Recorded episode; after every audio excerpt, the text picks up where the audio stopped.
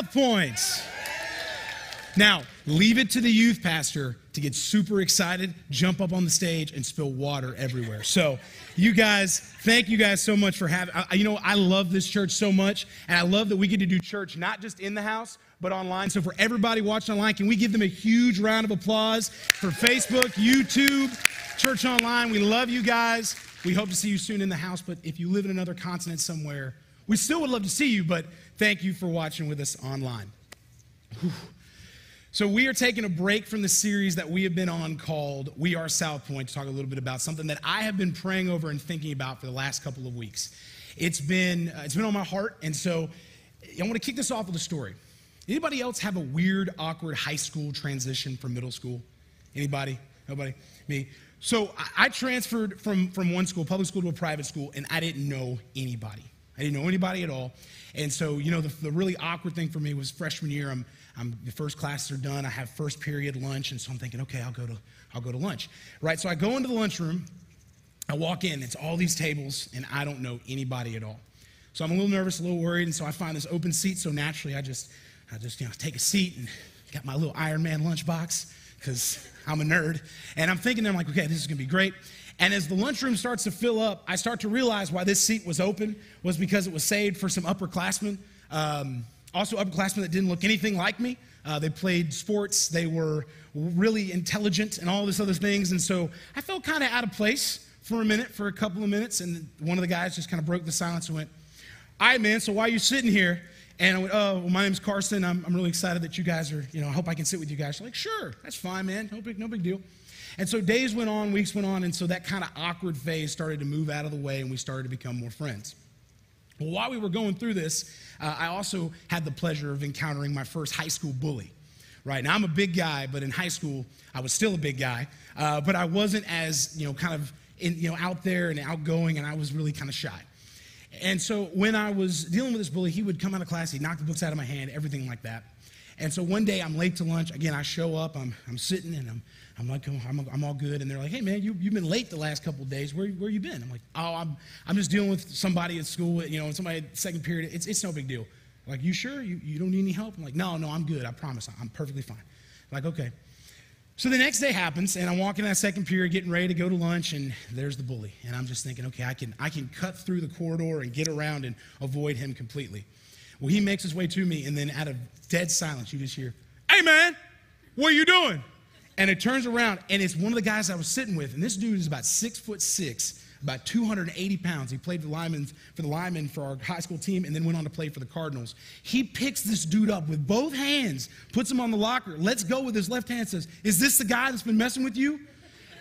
And then out of nowhere, everybody else started coming out from the classrooms as well. And so all the guys who were sitting with me, all those upperclassmen that I felt like I wasn't really connecting with, they stood up for me. And so in that moment, I was like, no, everything's fine. You can let him go. In the back of my mind, though, I was like, yeah, get him. He's been picking on me for weeks. Knock his books out of his hands. I say that to say that we all live in a comfort zone, right? For me going into high school, it was very uncomfortable to sit at a seat that no one else was sitting in, and to connect with people that I had no connection with. And for a lot of y'all that are OCD, you're kind of worried about why is the chair not in the middle of this carpet? It's really bugging me. Well, I'm saying that to say that I think too often in our lives, our comfort zone ends up creating the most discomfort in our lives, right? Because when we stay comfortable, we accept things that may not be good for us, right? We accept things that may not be good for us. So I think, has anybody ever had a bad relationship, right? Or, oh, you look just like your dad, or you're just like your mom. Those things kind of stick with us, and as we get older, those things become attached to us. And then we see the things we don't like, we just kind of accept them, like, well, I'm exactly like my dad, or I'm exactly like my mom, or I'll always be this because I'm defined like this, or I can just stay like this because everyone sees me this way anyway, so I might as well just kind of just stay in it. You see, the comfort zone we live in ends up being the thing that creates the most discomfort. And especially if y'all haven't seen what's going on Tuesday, the whole world's either going to light on fire in one camp or light on fire in another camp, depending on where you stand. And I think a lot of us in life, we sit like the picture right here. We sit like this dog, and we just sit there in the middle of a fire and all the chaos in our lives, and we go, I'm fine. I work late because I don't want to have that conversation about money with my wife, but I'm fine. Yeah, it's gonna be deep. Oh, I can catch those kids' games next year. I can invest next year into my family. I can be defined different next year. 2021's coming. Woo! I can start all over again. I'm going to lose that 20, 30, 50, 100 pounds I gained during quarantine. I'm going to look good. Yeah, I was one of those people too, so I get it. But you think about it, again, guys, the comfort that we live in is really causing us the most discomfort. And we're going to dive into today looking at a choice that we all have in front of us, right? If you guys have your worship guides in front of you, I encourage you to take notes. There's no cheats inside because I wouldn't be really emulating Pastor Craig unless I said that note takers are the history makers. So if you guys will, check the screen. It's Deuteronomy 30:19. Now I know, we let the youth pastor preach. He spills water, and now he jumps right to the Old Testament. I get it. Take a deep breath and follow with me. I call heaven and earth to witness against you today. I place before you life and death, blessing and curse. Choose life so that you and your children will live and love God, your God, listening abundantly to him, firmly embracing him. So Moses is writing this. If y'all don't know who Moses is, this is a quick theologically 101 right here. Ready? Moses was kind of the main writer of most of the first 5 books of the Bible. He led the Israelites out of Egypt, and he's writing this as he's about to pass over the leadership baton. They've just gotten out of Egypt. They've gotten through all the slavery. They've gotten through being exiled from the promised land for 40 years. And he says, look, you guys have 2 choices. My people, my friends, my brothers and my sisters, you have life in front of you, life connected to Christ, life connected to God, or you have what everything else in the world can offer. That comfort that you've been told who you are, how you are, and who you will ever be, or the chance that maybe something that's out of place could be different. Maybe. Well, guess what? They chose the curse because then we have all the rest of the books of the Bible in the Old Testament that talk about the Israelites getting over what they're dealing with, all the struggles, all the enslavements from other nations, all these different problems. But then the prophecy that was foretold that Jesus was going to come on the scene and Jesus was going to change everything. He comes on the scene. He comes, and then right here in John 6:37, he says, all the Father gives me will come to me, and whoever comes to me, I will never cast out. So Jesus is saying, just come to me. I know that wonderful lifestyle that you've built, but you don't have a relationship with your kids outside of the things you have to do, but try me. I know you have that security in what you think your family unit looks like, but you've really forgotten what it's like to love your spouse over the years. But trust me. But people didn't follow Jesus then, because then we continually have the disciples and all of the leaders after Christ's crucifixion leading into right now. And then even, this is just recently, this was written a couple days ago, from the book of Carson Kruger, chapter 3:16, thou shalt not throw the evangelist to the silver Dodge Ram in the left-hand lane on I-55. That's not a real book. But even I, as a pastor, even I made a choice to fall back into the comfort. It was so much more comfortable just to be like, you're an evangelist. Y'all thought I was going to do it. You're an evangelist. Instead of saying, you know what? Maybe he's rushing to the hospital because someone is sick. Maybe he's having a bad day. Maybe he was let go. Maybe he just woke up on the bed and he was just not feeling it today. You see, we all live in a certain level of comfort. And today I want to encourage you that if you're living in comfort, but you still are suffering from the issues from your family, you're still suffering from the failures you see and you don't see in your marriage, your relationships, the addictions, the certain things that pull us back and forth between really wanting just to live and be better versus where we are, then you might be living and leaning into the curse instead of the cure. Because all of us, that choice is, will you choose the curse? Will you choose death? Will you choose what the world has to offer? Will you stay in the comfort zone and not talk to those people at that lunch table because it's uncomfortable? Or will you choose something that could radically change your life? So quickly, to break this down, so the curse is sin. And so as Jesus came, lived, and died on the cross, he washed away all of our sin, right? All you have to do is take that acceptance and say, Jesus, I need you right now to repair, replenish, and fix all the stuff in me. But then from that moment until the moment that you go into the land of the living with Christ in heaven, you have a lifetime of putting that discomfort away and stepping into the comfort of Christ. The problem is that most of the comfort we see after we take that first step is more difficult, because then we see all of the things in our lives that are more difficult to deal with. I have a problem saying and yelling things out to drivers, and I really work on it. But it's going to take me a lifetime to do that. But I acknowledge the fact that, okay, it's not about salvation anymore. It's about every day choosing life, choosing the better path, choosing Christ's way, choosing Jesus' way versus the way that the world would react. Simply, that's what it is. Y'all with me? Y'all good? All right, let's dive in. So with any sickness, guys, a curse is just like any kind of sickness, any kind of symptom that comes with a sickness. You have to be able to take it, look it over. My wife's the medical student, so if I butcher any medical words, she will be the first one to tell me. Every curse or every sickness has symptoms. Our first symptom is the way that we view grace, the way that we view grace. Now, when I was 14, I decided to start a DJ business. For a lot of people, you are like, there's no way that's true. It is. My mom will tell you all the funny stories after the service. So when I started the DJ business, I was 14.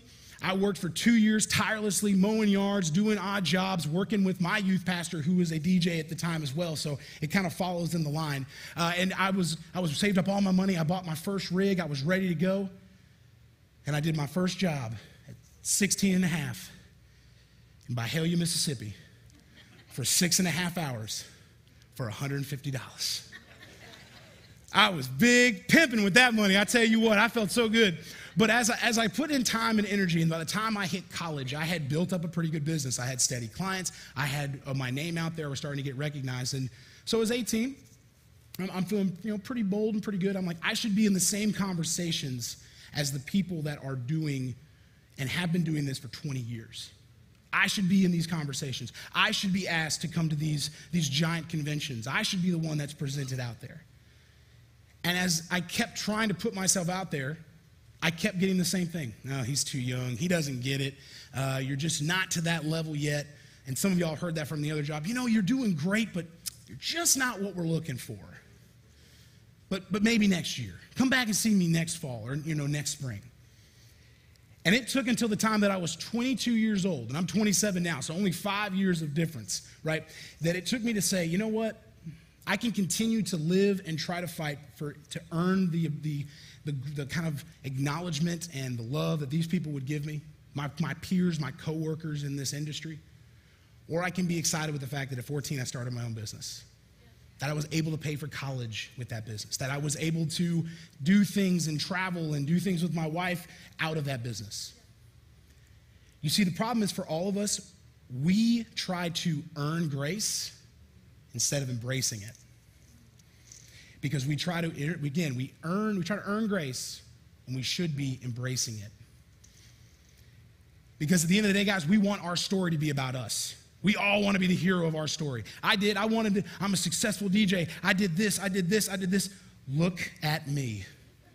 That Superman pose, right? I wanted that to be what defined me. But at the end of the day, it's about how much value you put in yourself. And you then remove the fact that it's not your story.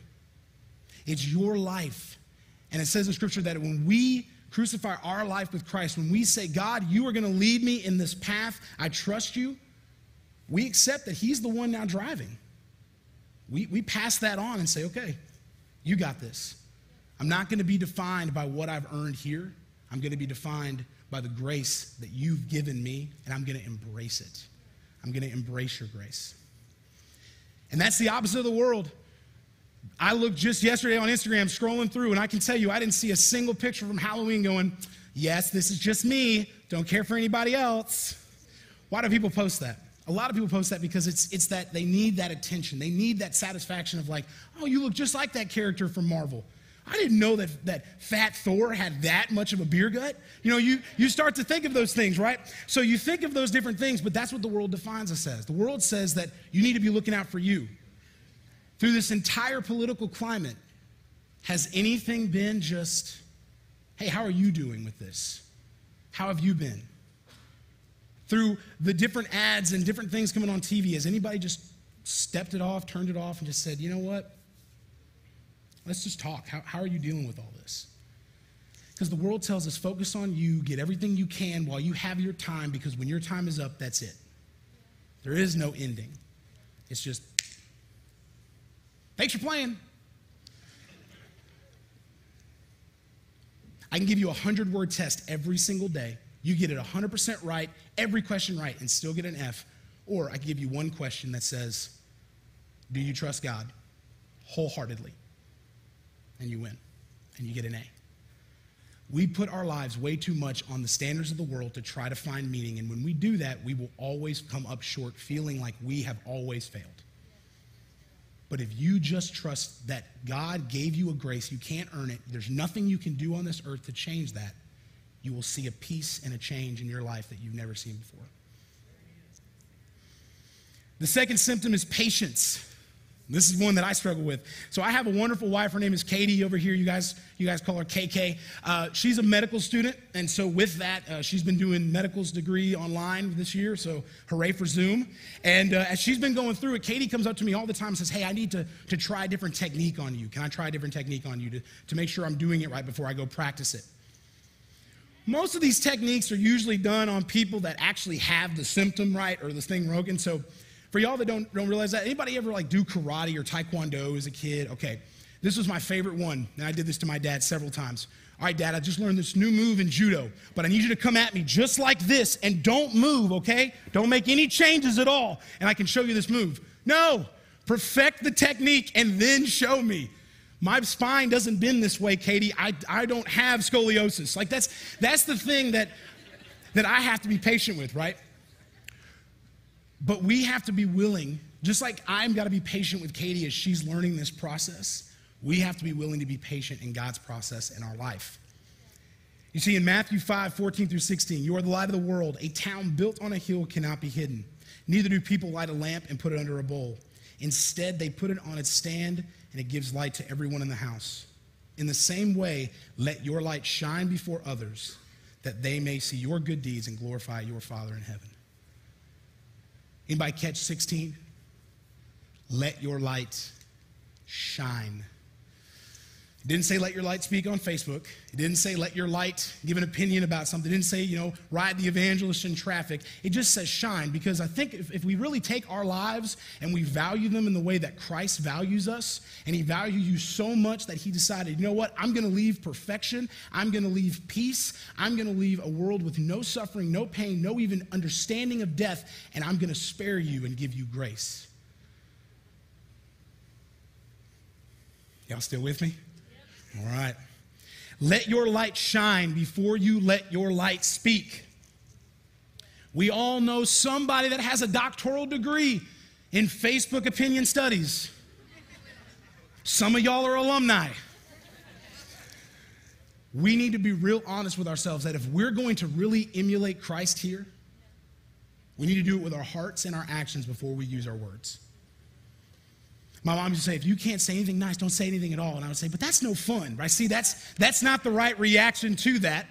The reaction is do nice things. Embrace how great God can and will be in your life. Love on somebody.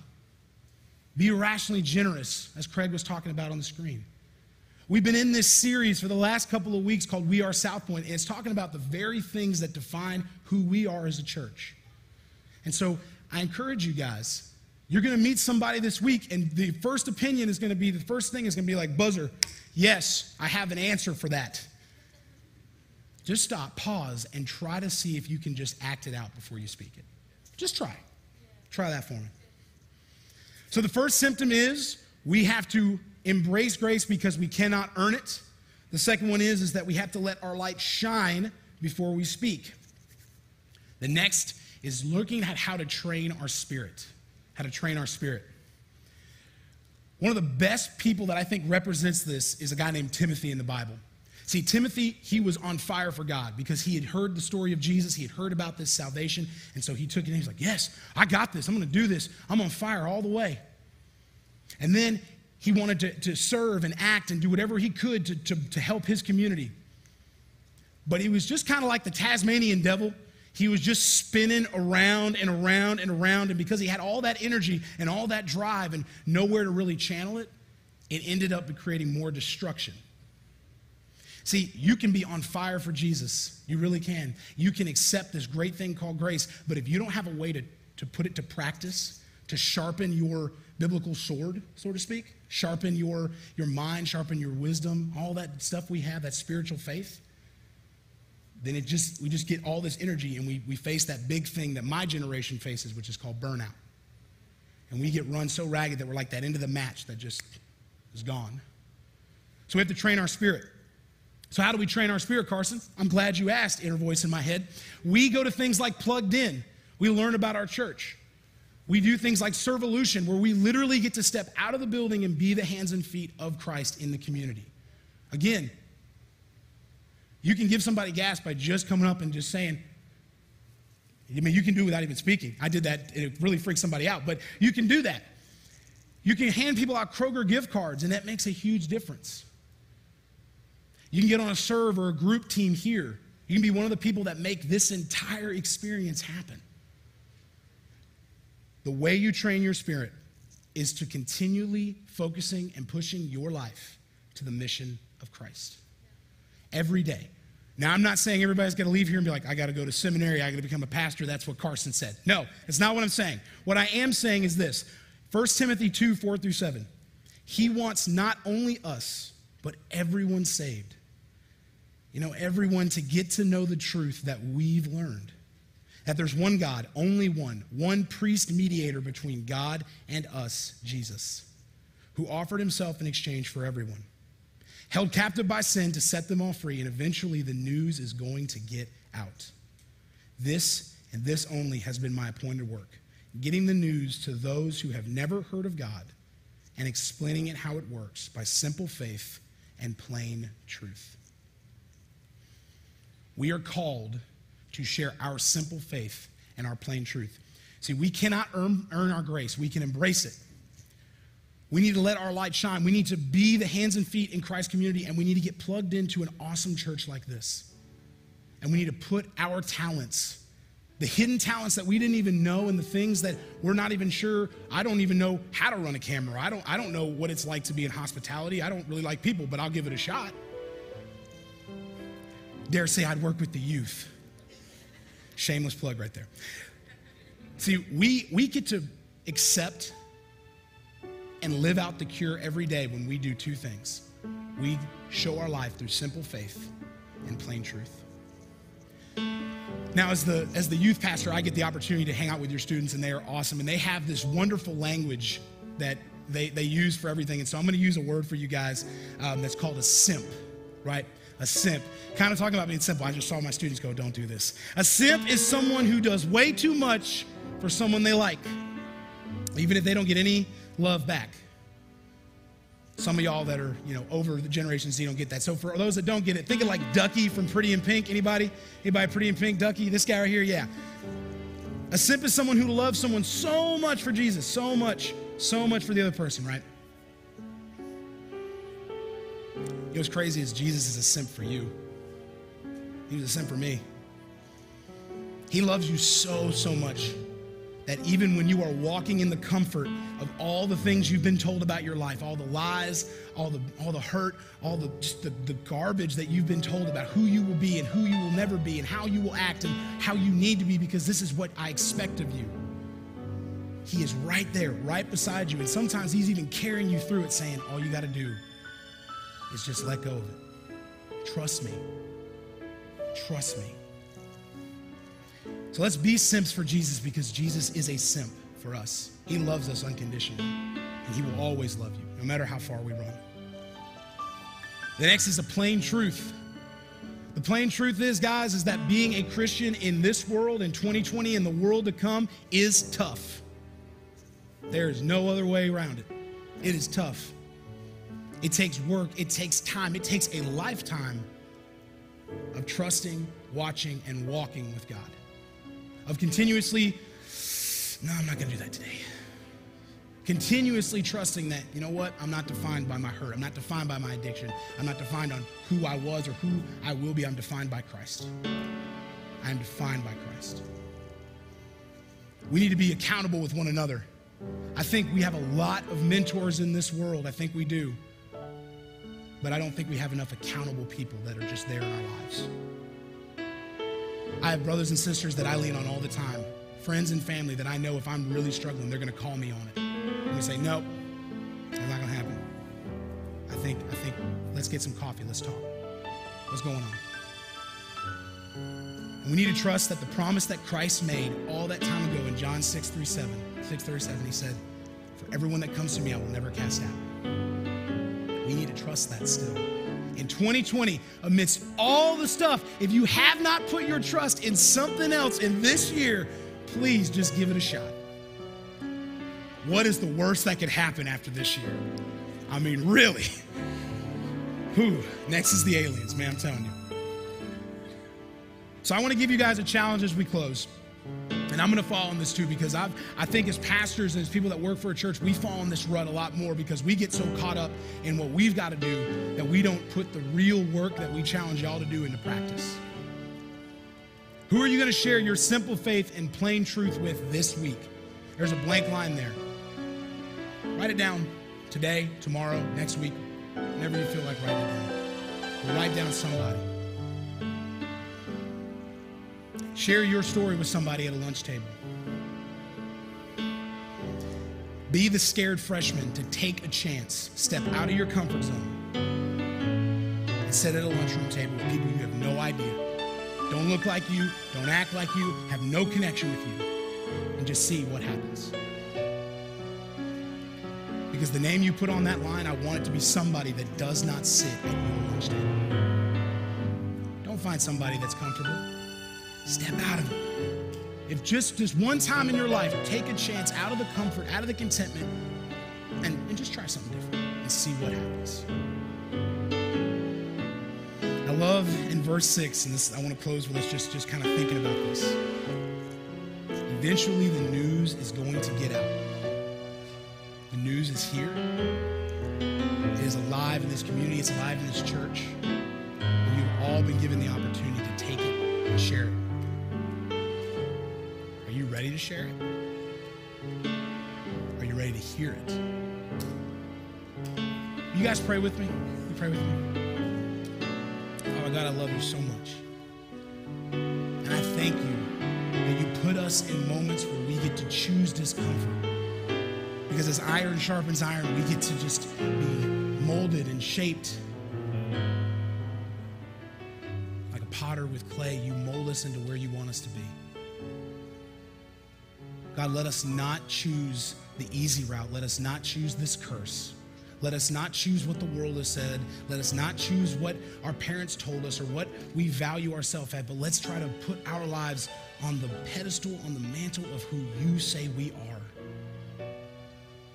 And let's just let go of what the world says and choose to embrace this grace that you give us. A lot of us have been walking in this curse for a long time. And we just need a moment to just say, I don't want to run in this curse anymore. I don't want to sit in this comfort. I want to be discomfortable. I want to be on fire for you. I want a place to plug in and turn right now. This is the moment right here, November 1st, 2020. I took a chance on something different. Guys, I'm not going to ask you anything weird to come forward, but if you've made that declaration, I just ask you put your hands up so I can pray for you specifically. Absolutely. Absolutely. 1, 2, 3. Awesome. We pray.